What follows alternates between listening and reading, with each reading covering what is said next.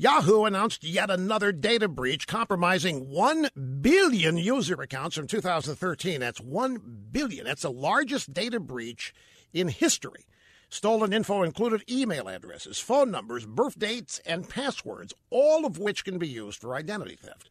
Passwords can be used to access other accounts, and the information in your email account could include sensitive personal information that a thief can use to piece together your identity.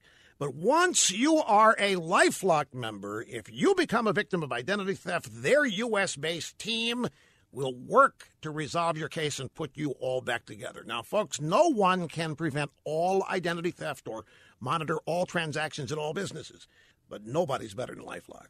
Join now. You'll get a special 15% discount. Just call or visit lifelock.com and use promo code RUSH15.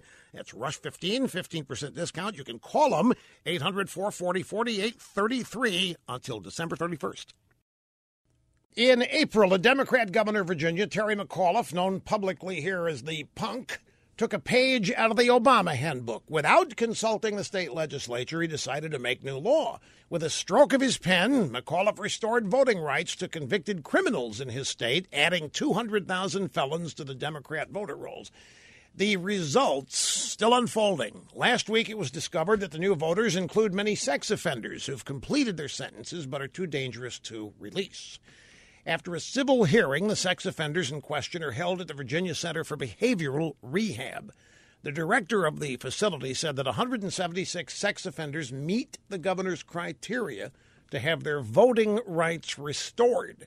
Now, when this news hit, McAuliffe sent out his spokeswoman to muddy the waters. Christina Nuckols said that McAuliffe's executive order doesn't cover these sex offenders. She claimed it specifically excludes people who are under any form of supervised release and that none of them had their rights restored. It's all just partisan misinformation and hysteria, she says.